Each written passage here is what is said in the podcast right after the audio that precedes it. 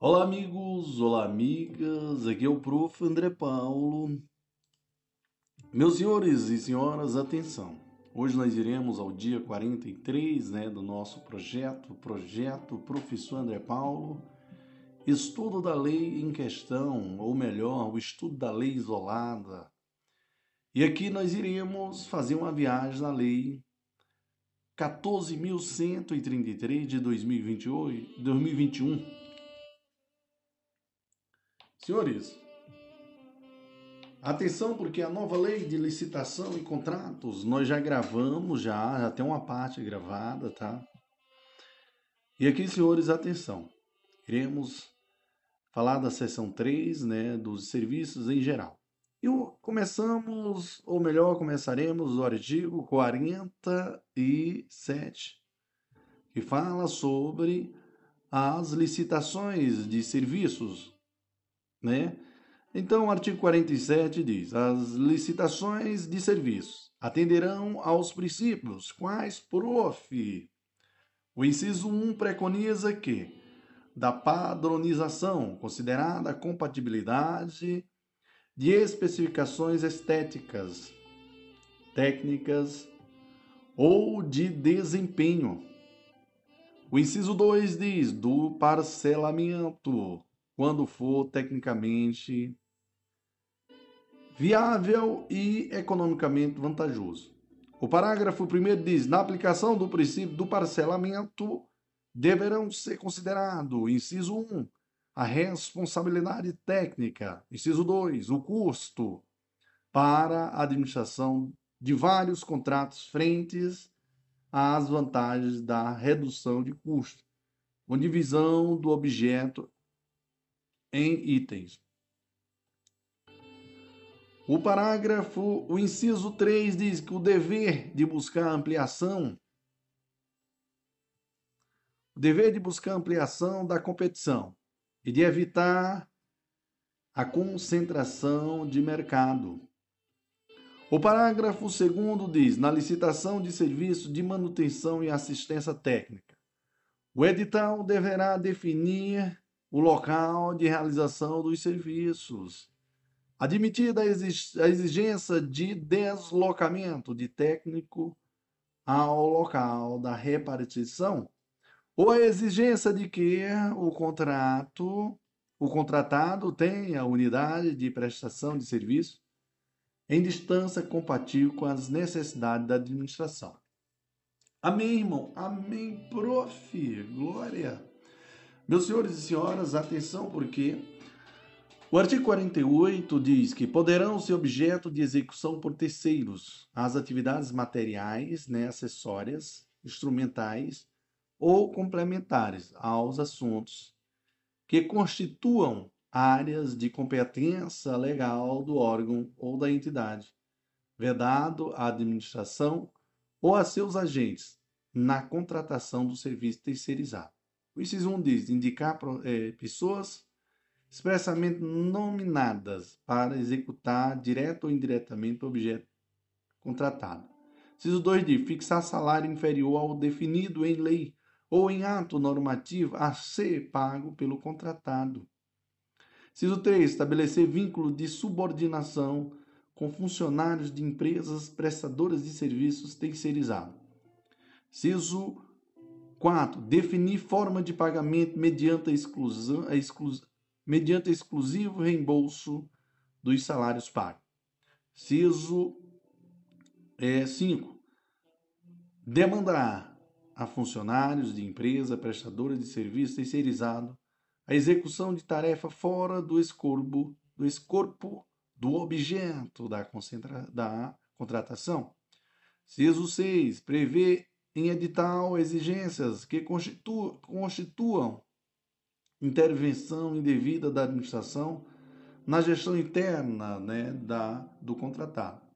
Parágrafo único diz que, durante a vigência do contrato, é vedado ao contratado contratar cônjuge, companheiro ou parente em linha reta, colateral ou por afinidade, até terceiro grau, de dirigente do órgão ou entidade contratante, ou de agente público que desempenhe função na licitação ou atue na fiscalização ou na gestão do contrato, devendo essa proibição constar expressamente do edital de licitação.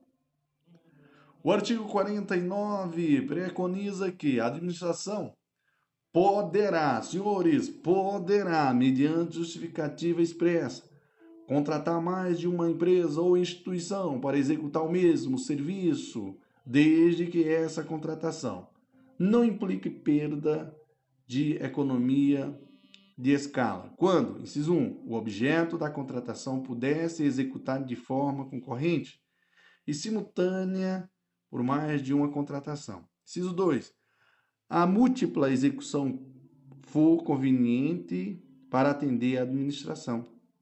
Parágrafo único diz, na hipótese prevista no caput desse artigo, a administração deverá manter o controle individualizado da execução do objeto contratual relativamente a cada um dos contratados. O artigo 50 diz que nas contratações de serviços com regime de dedicação exclusiva de mão de obra, o contratado deverá apresentar, quando solicitado pela administração, sob pena de multa, comprovação do cumprimento das obrigações trabalhistas e com o Fundo de Garantia do Termo de Serviço, FGTS, em relação aos empregados diretamente envolvidos na execução do contrato, em especial quanto ao inciso 1, registro de ponto, inciso 2, recibo de pagamento de salários adicionais, horas extras, repouso semanal remunerado e 13º salário, comprovante de depósito de FGTS, recibo de concessão e pagamento de férias e do respectivo adicional. Inciso 5. Recibo de quitação de obrigações trabalhistas e previdenciárias dos empregados dispensados até a data da extinção do contrato. Inciso 6. Recibo de pagamento de vale transporte e vale alimentação na forma prevista em norma coletiva.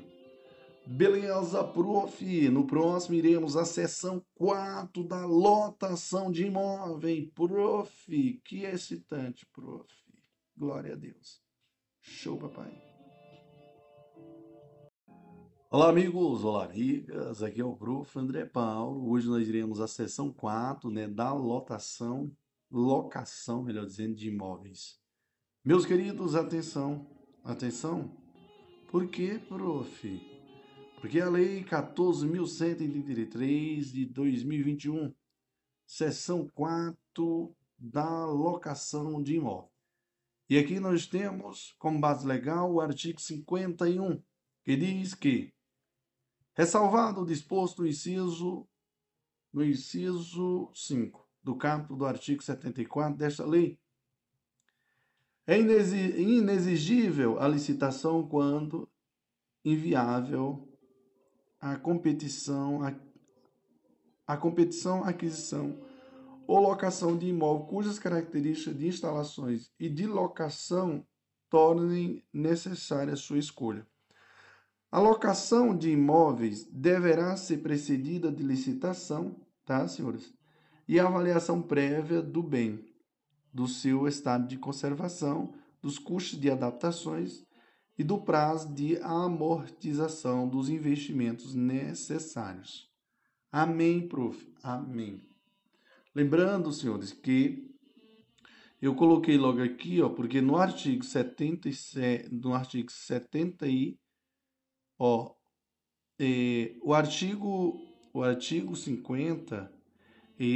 51, ele diz que assim, ressalvado o disposto no inciso 4, o inciso 5, do caput do artigo 74 desta lei, que ele diz assim, que diz esse inciso?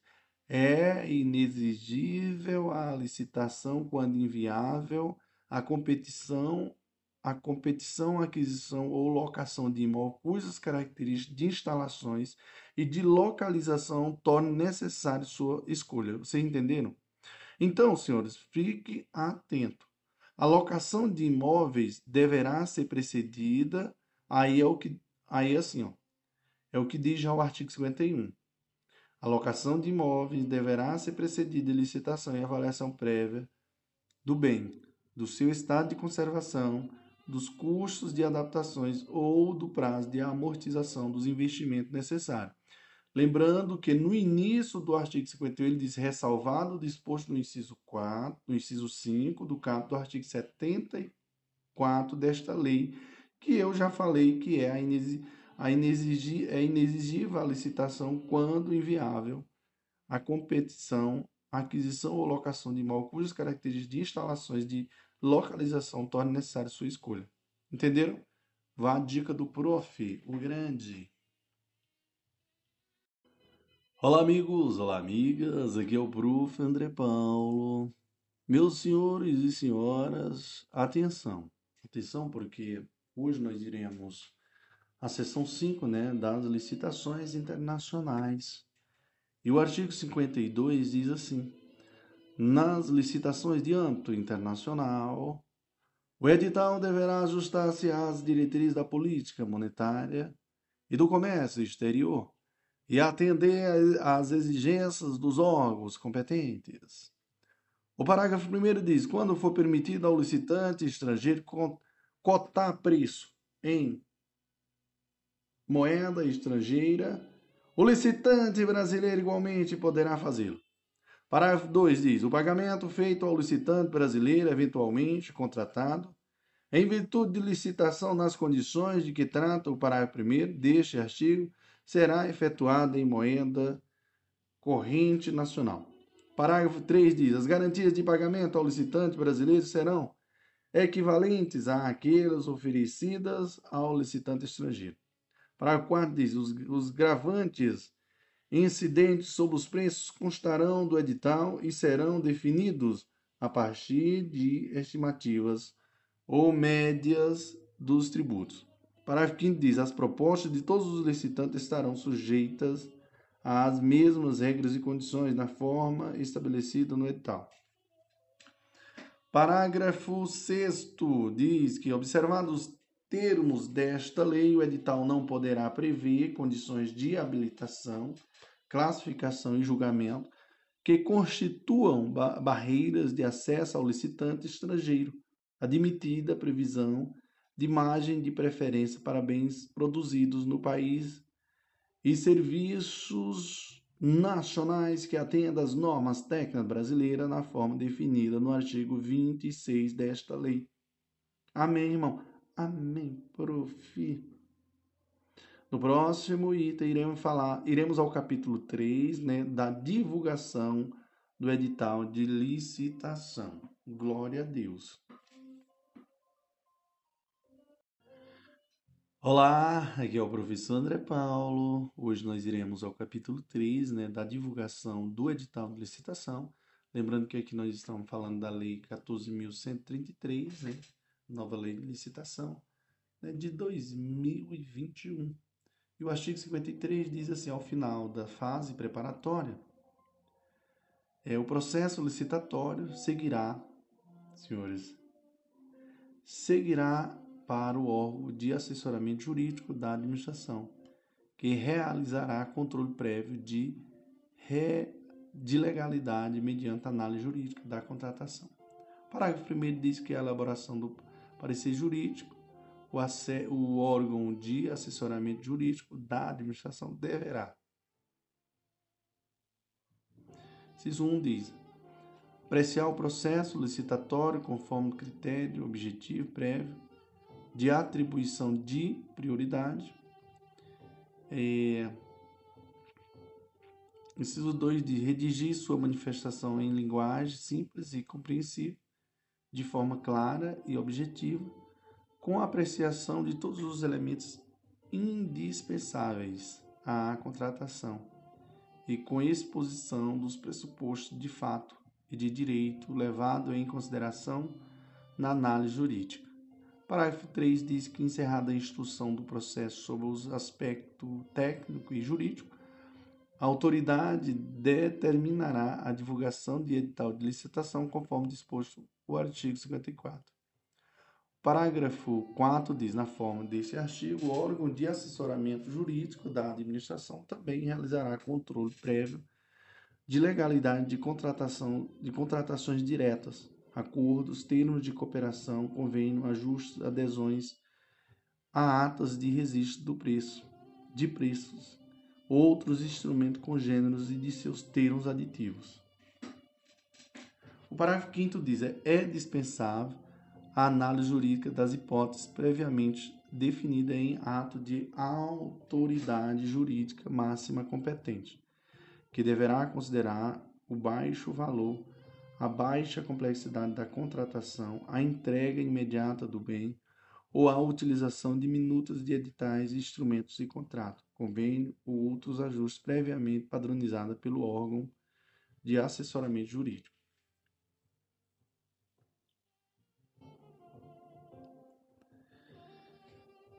Artigo 54.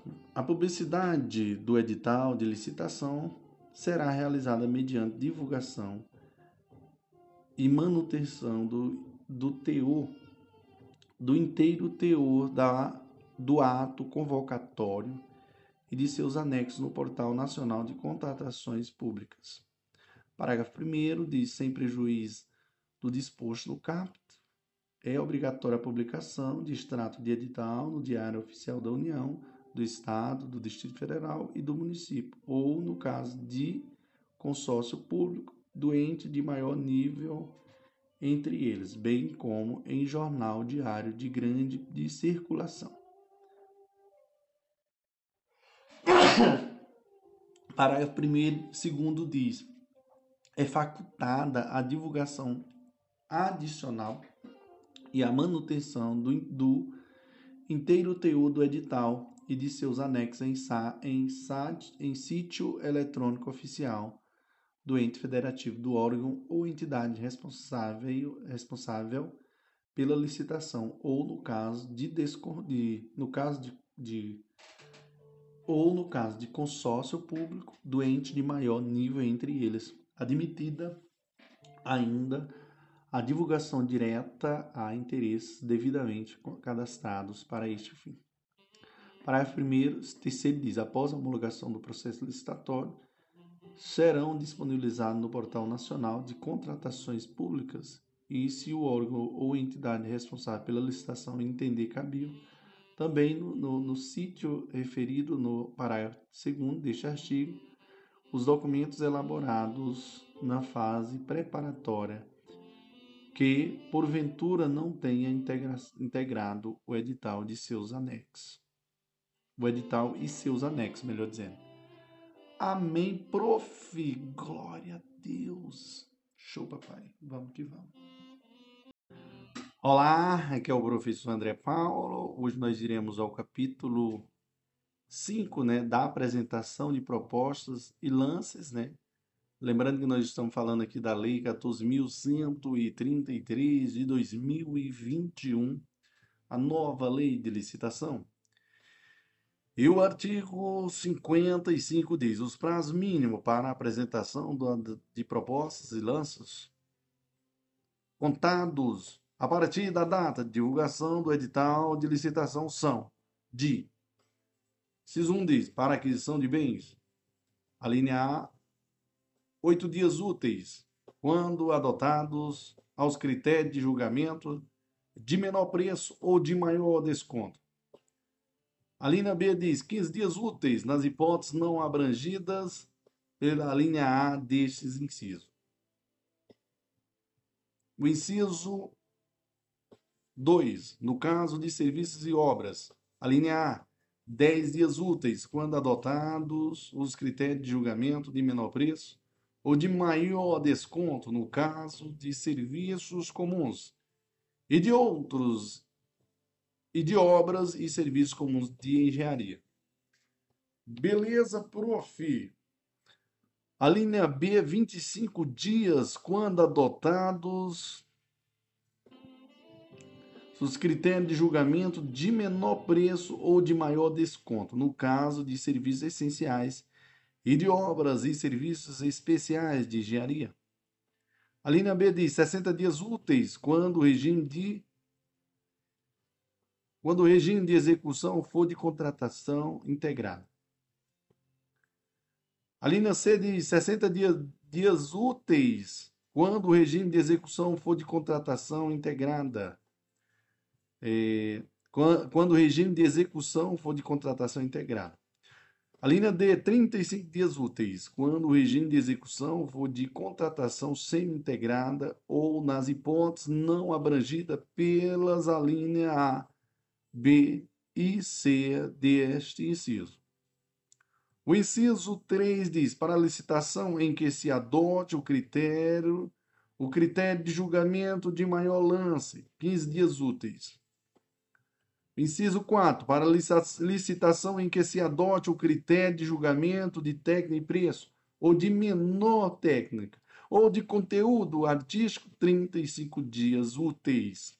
O parágrafo 1º diz, eventuais modificações no edital implicarão nova divulgação na forma de sua divulgação inicial, além de cumprimento dos mesmos prazos dos atos e procedimentos originais, exceto quando a alteração não comprometer a formulação das propostas. Parágrafo 2 diz, os prazos previstos nesse artigo poderão, mediante decisão fundamentada, ser reduzida até a metade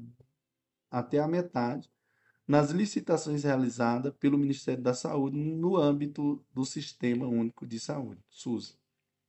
Pessoal, vamos só entender aqui, fazer um resumo, né, dos prazos mínimos para a apresentação de propostas e lances. Primeiro, 8 dias úteis, né? 8 dias úteis para quê? Aquisição de bens. Critérios de julgamento de menor preço ou maior que desconto. Caso aqui, maior desconto. Pregão, né? Então, 8 dias úteis, que é o prazo mínimo para a apresentação de propostas e lances. No caso da aquisição de bens, tá? Para quê, pessoal? Critério de julgamento de menor preço ou de maior desconto. Pregão, né? 10 dias úteis para serviços e obras. Critério de julgamento de menor preço ou de maior desconto no caso de serviço comum. Pregão, né, pessoal? Ó, e de obras e serviços comuns de engenharia. Senhores, 15 dias úteis, aquisição de bens, outros critérios de julgamento. Licitação em que adote o critério de julgamento de maior lance, né, que seria o que? Leilão, nesse caso. 25 dias úteis, para que? Serviços e obras. Critério de julgamento de menor preço ou de maior desconto, no caso de serviços especiais e de obras e serviços especiais de engenharia. Então, 25 dias, né, senhores? 35 dias para quê, pessoal? Contratação semi-integrada. Hipótese não abrangida pelas alíneas A, B e C do inciso 2 do artigo 55. Licitação em que se adote o critério de julgamento de técnica e preço e de ou de melhor técnica ou conteúdo artístico, né? Caso concurso. 60 dias para o que? Contratação integrada, diálogo competitivo, né? Artigo 32, parágrafo 1, inciso 8. Como a concorrência, quero deixar aqui uma observação a todos vocês. Como a concorrência é modalidade de licitação para a contratação de bens e serviços especiais e de obras e serviços comuns e especiais de engenharia, cujo critério de julgamento poderá ser menor preço, melhor técnica ou conteúdo artístico, técnica e preço, maior retorno econômico e maior desconto, os prazos mínimos variarão de acordo com o critério de julgamento adotado. Amém, prof. Amém. Artigo 56. Artigo 56 diz: o modo de disputa poderá ser isolada ou conjuntamente. Inciso 1 diz: aberto, hipótese em que os licitantes apresentarão suas propostas por meio de lances públicos e serviços crescentes ou decrescente. Inciso 2. É fechado, hipótese em que as propostas permanecerão em sigilo até a data e hora designadas para sua divulgação. Parágrafo 1º diz que a utilização isolada do modo de disputa fechado será vedada quando adotados os critérios de julgamento de menor preço ou de maior desconto. Parágrafo 2º diz que a utilização do modo de aquisição, do modo de disputa aberta será vedada quando adotado o critério de julgamento de técnica e preço. O parágrafo 3º diz: serão considerados intermediários os lances, inciso 1, iguais ou inferiores ao maior já ofertado, quando adotado o critério de julgamento de maior lance. Inciso 2, iguais ou superiores ao menor já ofertado, quando adotado os demais critérios de julgamento. O parágrafo 4º diz que após a definição da melhor proposta, se a diferença em relação à proposta classificada em segundo lugar for de pelo menos 5%, a administração poderá admitir e o reinício da disputa aberta nos termos estabelecidos no instrumento convocatório para definição das demais colocações.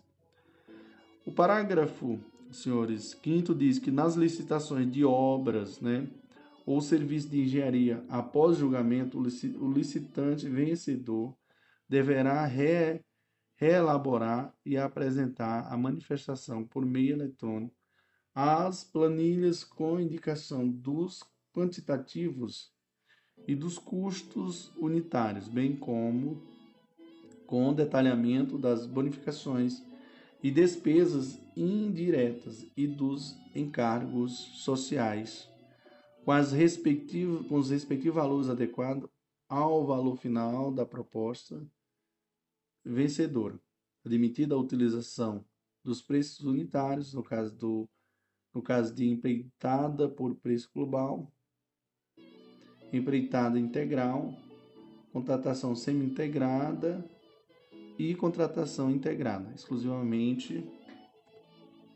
exclusivamente para eventuais adequações indispensáveis no cronograma físico-financeiro e para balizar excepcional aditamento posterior do contrato.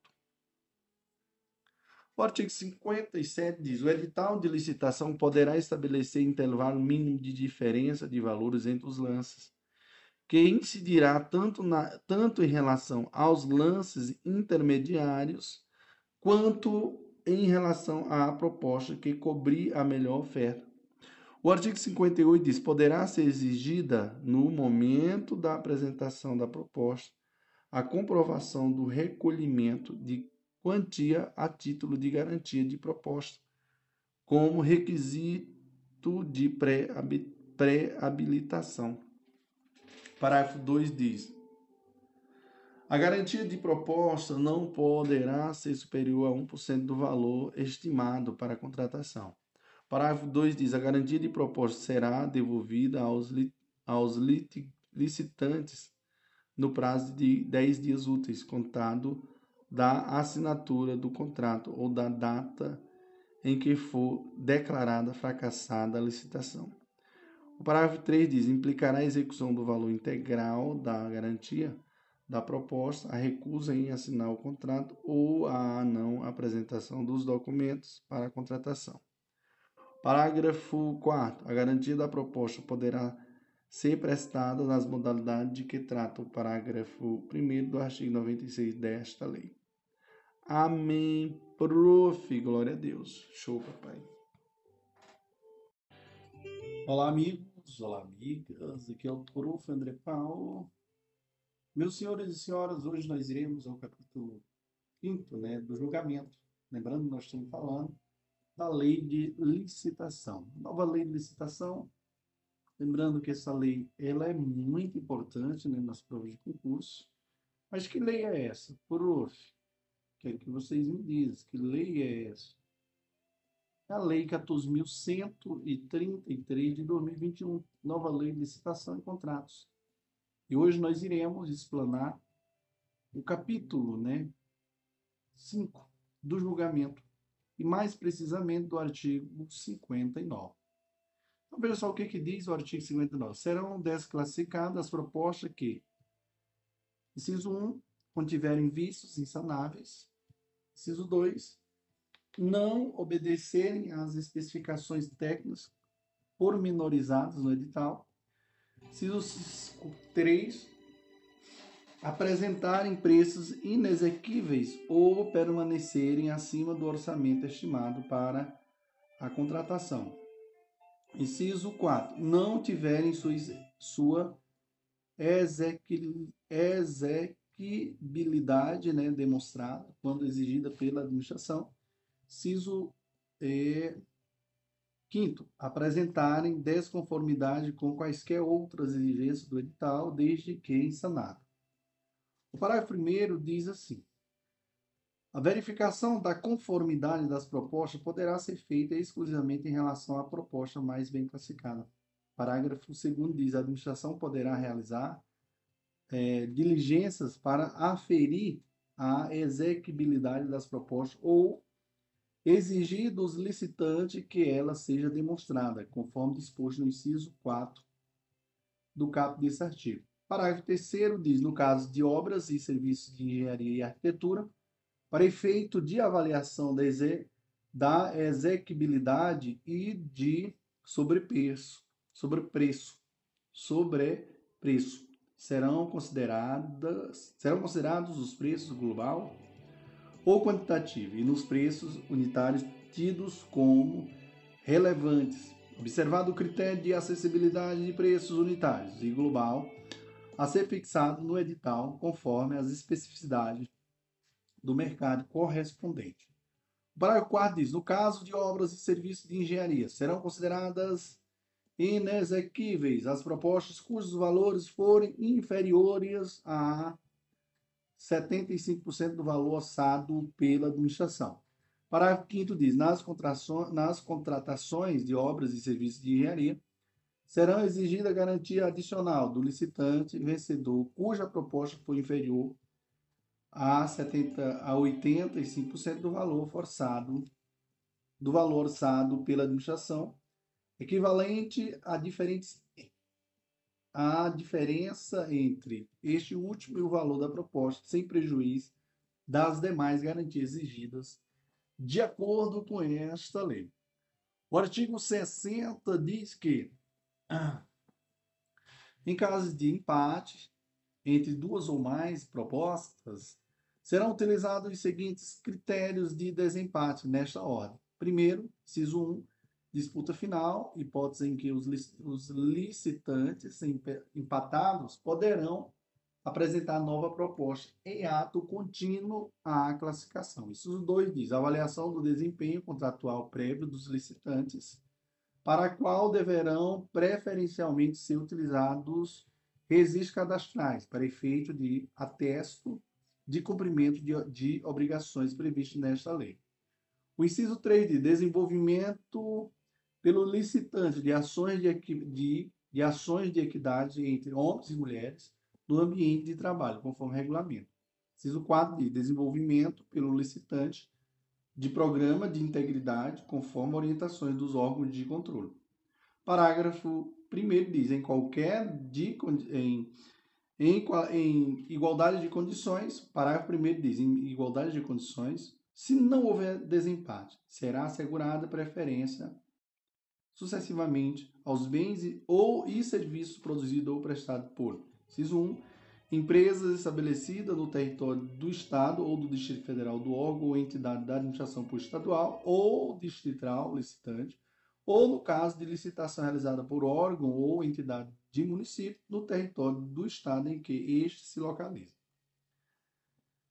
Inciso 2, empresas brasileiras. Inciso 3, empresas que investam em pesquisa e no desenvolvimento de tecnologia do país. Inciso 4, empresas que comprovem a prática de mitigação nos termos da Lei 11.000, da Lei 12.000, 147 de 29 de dezembro de 2009. O parágrafo 4 diz: as regras previstas no caput desse artigo não prejudicarão a aplicação do disposto no artigo 45 da Lei Complementar número 123 de 14 de dezembro de 2006. Nas licitações será assegurada como critério de desempate preferência de contratação para as microempresas e empresas de pequeno porte.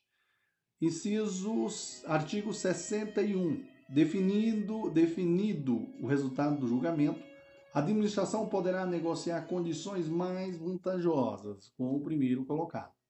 O parágrafo 1 diz que a negociação poderá ser feita com os demais licitantes, segundo a ordem de classificação inicialmente estabelecida, quando o primeiro colocado, mesmo após a negociação, for desclassificado em razão de sua proposta permanecer acima do preço máximo definido pela administração.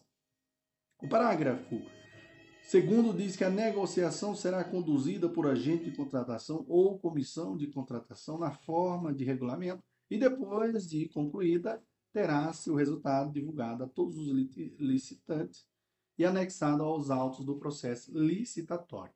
Amém, irmão? Amém. No próximo, iremos ao capítulo 6, né, da habilitação. Show, papai, vamos que vamos. Viva ao prof. André Paulo. E glória a Deus. Olá, aqui é o professor André Paulo. Hoje nós iremos ao 6º capítulo, né, do nosso podcast, da lei, né, da nova lei de licitação. Como eu falei para vocês, a Lei 14.133, né, de 2021. Então, começando do artigo 62, que preconiza aqui a habilitação. A habilitação é a fase da licitação em que se verifica o conjunto de informações e documentos necessário e suficiente para demonstrar a capacidade do licitante de realizar o objeto da licitação, dividindo-se em: inciso 1, jurídica, né? Inciso 2, técnica; inciso 3, fiscal, social e trabalhista; inciso 4, econômico, financeiro. Artigo 63 diz assim: na fase de habilitação das licitações serão observadas as seguintes disposições. Primeiro, poderá ser exigida dos licitantes a declaração de que atendem aos requisitos de habilitação, e o declarante responderá pela veracidade das informações prestadas na forma da lei. Inciso 2, será exigida a apresentação dos documentos de habilitação apenas pelo licitante vencedor, exceto quando a fase de habilitação anteceder a de julgamento. Inciso 3, serão exigidos os documentos relativos à regularidade fiscal, em qualquer caso, somente em momento posterior ao julgamento das propostas e apenas do licitante mais bem classificado. Inciso 4 diz: será exigido do licitante declaração de que cumpre a exigência de reserva de cargos para pessoa com deficiência e para reabilitado da Previdência Social prevista em lei e em outras normas específicas. O parágrafo 1 diz: constará do edital de licitação cláusula que exija dos licitantes, sob pena, né, de desclassificação, declaração de que suas propostas econômicas compreendem a integridade dos custos para atendimento dos direitos trabalhistas, assegurados na Constituição Federal, nas leis trabalhistas, nas normas infralegais, nas convenções coletivas de trabalho e nos termos de julgamento de conduta vigente na data da entrega das propostas. Amém, irmão? Amém, prof.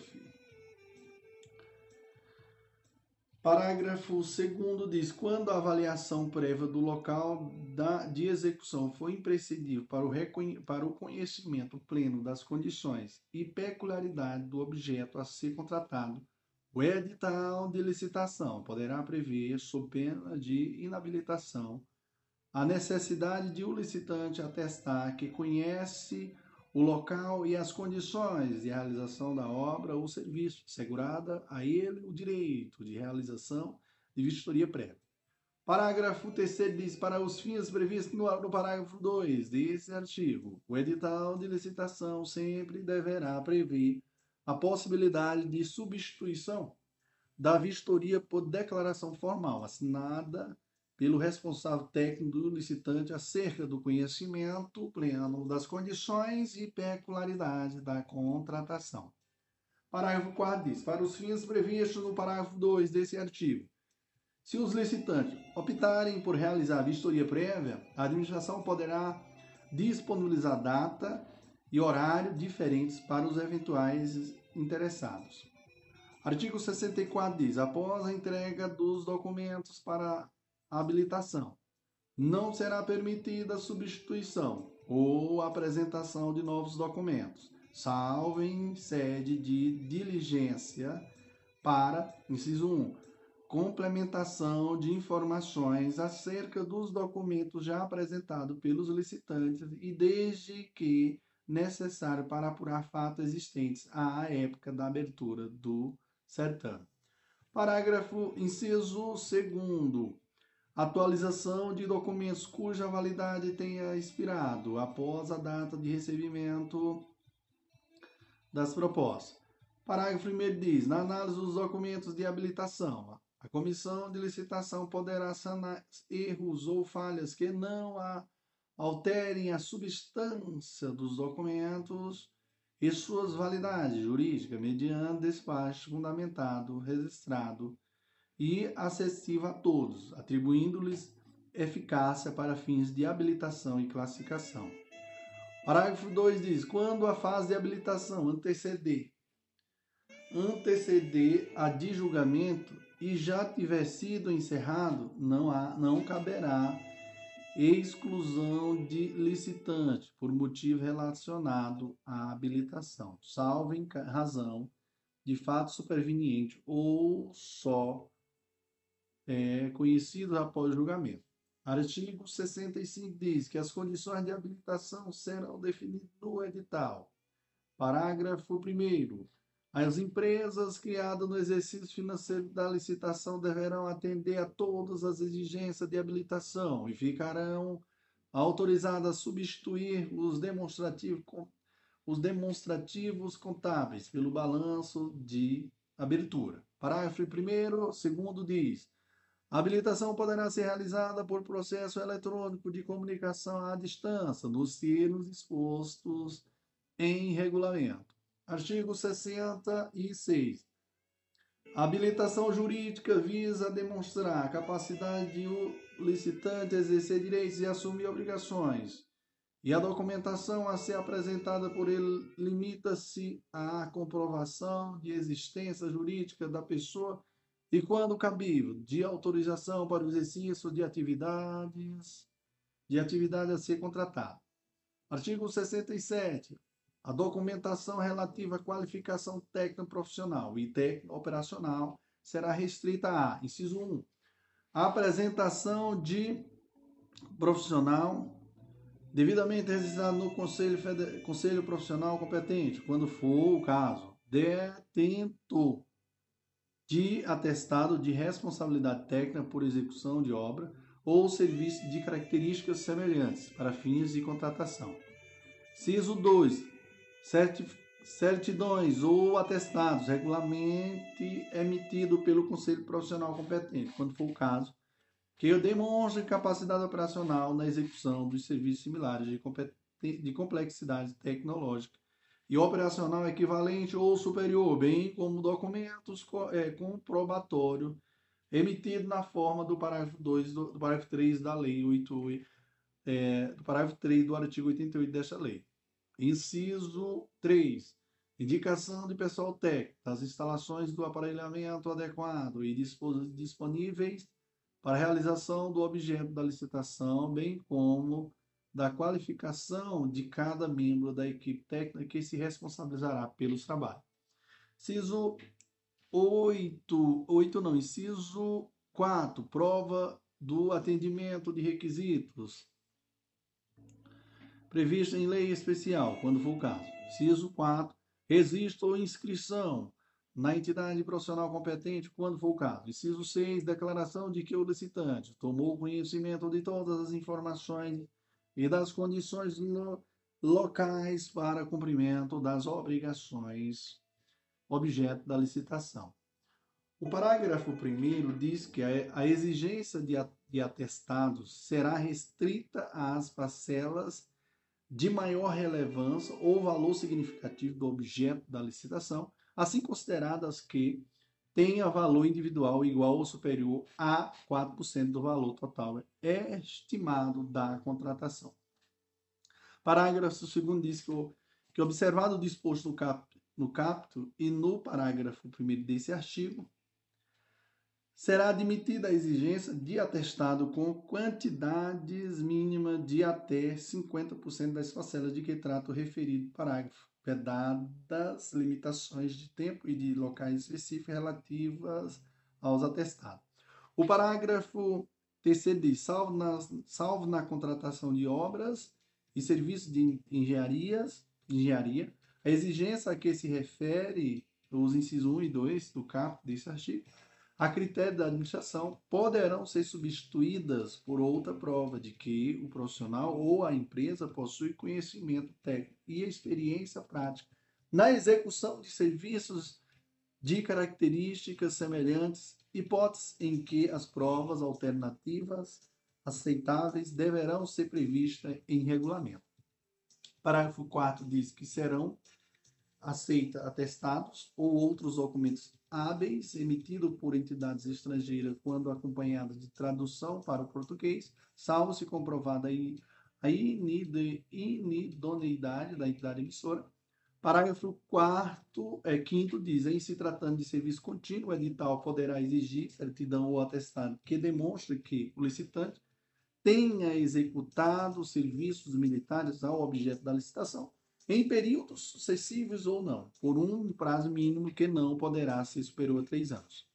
Parágrafo 6º. Os profissionais indicados por licitantes na forma dos incisos 1 e 3 do caput deste artigo deverão participar da obra ou serviço objeto da licitação. E será admitida a sua substituição por profissionais de experiência equivalente ou superior, desde que aprovada pela administração.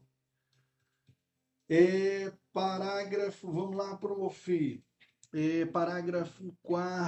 7º diz que sociedades empresárias estrangeiras atenderão à exigência prevista no inciso 5 do caput desse artigo por meio da apresentação, no momento da assinatura do contrato, da solicitação de registro perante a entidade profissional competente no Brasil.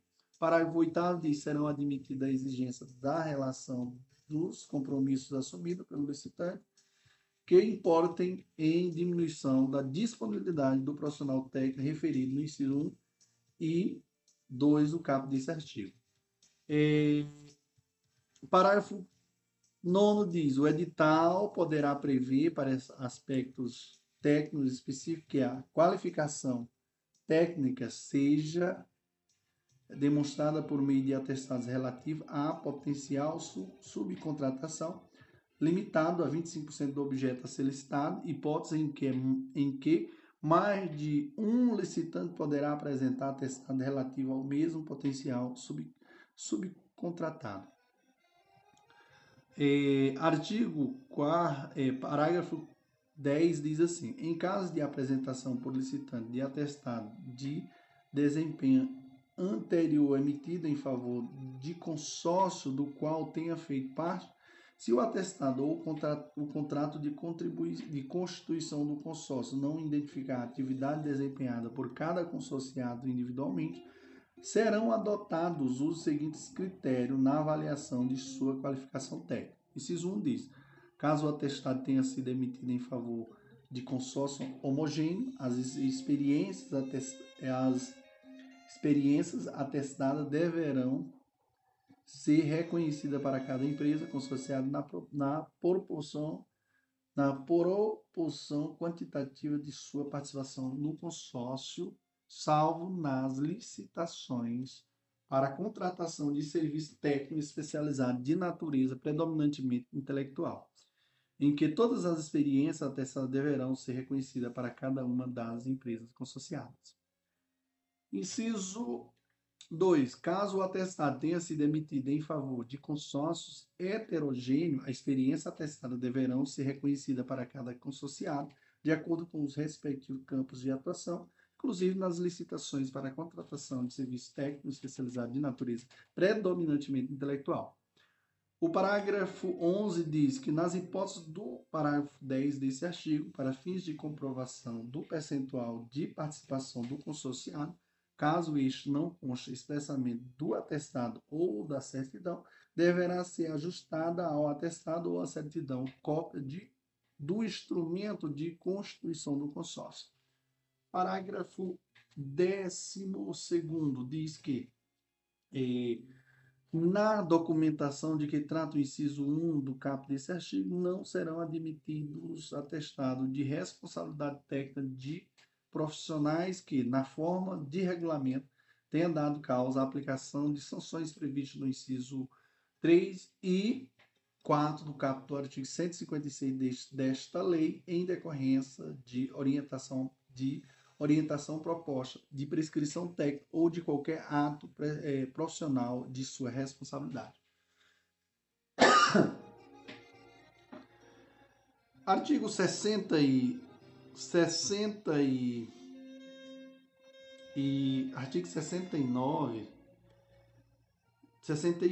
diz assim que a habilitação fiscal, social e trabalhista serão aferidas mediante a verificação dos seguintes requisitos. Inciso 1. A inscrição no cadastro de pessoas físicas ou no cadastro nacional de pessoas jurídicas. Inciso 2. A inscrição no cadastro de contribuinte estadual ou municipal, se houver, relativa ao domicílio ou sede do licitante, pertinente ao seu ramo de atividade e compatível com o objeto contratual. Inciso 3. A regularidade perante a Fazenda Nacional, Estadual ou Municipal, do domicílio ou sede do licitante, ou outra equivalente na forma da lei. Inciso 4. Regularidade relativa à Seguridade Social e ao FGTS, que demonstre o cumprimento dos encargos sociais instituídos por lei. Inciso 5. Regularidade perante a Justiça do Trabalho. Inciso 6. O cumprimento do disposto do inciso 33 do artigo 7 da Constituição, que seria o que? A proibição de trabalho noturno, perigoso ou insalubre, a menos de 18 anos, e de qualquer trabalho a menos de 16 anos, salvo na condição de aprendiz, a partir de 14 anos. Inciso 1 diz que os documentos referidos nos incisos do caput desse artigo poderão ser substituídos ou supridos, no todo ou em parte, por outros meios hábeis a comprovar a regularidade do licitante, inclusive por meio eletrônico. Inciso 2 diz: a comprovação de atendimento do disposto no inciso 3, 4 e 5 do caput desse artigo deverá ser feita na forma da legislação específica. Artigo 69. Artigo 69 diz: a habilitação econômica financeira visa a demonstrar a aptidão econômica do licitante para cumprir as obrigações decorrentes do futuro contrato, devendo ser comprovada de forma objetiva por coeficiente e índice econômico previsto no edital, devidamente justificados no processo licitatório, e será restrita à apresentação da seguinte documentação. Inciso 1. Balanço patrimonial, demonstração de resultado de exercício e demais demonstrações contábeis dos dois últimos exercícios sociais. Inciso 2 diz: certidão negativa de feito sobre falência, expedida pelo distribuidor da sede do licitante. Parágrafo 1 diz: a critério da administração poderá ser exigida declaração, assinatura por profissional habilitado da área contábil que ateste o atendimento pelo licitante dos índices econômicos previstos no edital. Parágrafo 2 diz: para o atendimento disposto no caput desse artigo, é vedada a exigência de valores mínimos de faturamento anterior e de índice de rentabilidade ou lucratividade. lucratividade. Parágrafo 3 diz: emitida a exigência de relação dos compromissos assumidos pelo licitante, que importem em diminuição de sua capacidade econômico-financeira, excluída parcela já executada de contratos firmados. Parágrafo 4 diz que a administração das compras para a empresa futura e na execução de obras e serviços poderá estabelecer no edital a exigência de capital mínimo ou de patrimônio líquido mínimo equivalente a até 10% do valor estimado da contratação. Parágrafo 5º diz assim: é vedada a exigência de índices e valores não usualmente adotados para avaliação de situação econômico-financeira suficiente para o cumprimento das obrigações decorrentes da licitação. Parágrafo 6º diz que os documentos referidos no inciso 1 do caput desse artigo limitam-se ao último exercício, no caso de a pessoa jurídica ter sido constituída há menos de 2 anos. Senhores, artigo 70 diz assim: a documentação referida nesse capítulo poderá ser, inciso 1, apresentada em original, por cópia ou por qualquer outro meio expressamente admitido pela administração. Inciso 2, substituída por registro cadastral emitida por órgão ou entidade pública, desde que previsto no edital, e que o registro tenha sido feito em obediência ao disposto nesta lei. Inciso 3, dispensada total ou parcialmente nas contratações para entrega imediata ou nas contratações em valores inferiores a 1/4 do limite para dispensa de licitação para compras em geral, que seria R$ 12.500, e nas contratações de produto para pesquisa e desenvolvimento até o valor de R$ 324.122,46. Parágrafo 1 diz: as empresas estrangeiras que não funcionam no país deverão apresentar documentos equivalentes na forma de regulamento emitida pelo Poder Executivo Federal. Decreto aqui, lembrando que tem um decreto aqui, pessoal, decreto 109, 10.922 de 2021, que diz: antes, eles falaram que a contratação de produto para pesquisa e desenvolvimento até o valor de 300 mil. Aqui, depois do decreto, desse decreto foi aumentado. A contratação de produto para pesquisa e desenvolvimento até o valor de R$ 324.122,46. Show, papai! Vamos no próximo item, iremos falar do encerramento da licitação. Show! Vamos que vamos! Olá, aqui é o professor André Paulo. Meus senhores e senhoras, hoje nós iremos ao capítulo 7º, da nossa lei de licitação, da nova lei de licitação. Beleza? Lembrando, senhores e senhoras, que a Lei 14.133 de 2021, capítulo 7º do encerramento da licitação, e mais precisamente o artigo 71. E eu começo dizendo a todos vocês que, encerradas as fases de julgamento e habilitação, exauridos os recursos administrativos e processos licitatórios, será encaminhado à autoridade superior, que poderá, inciso 1, determinar o retorno dos autos para o saneamento de irregularidade.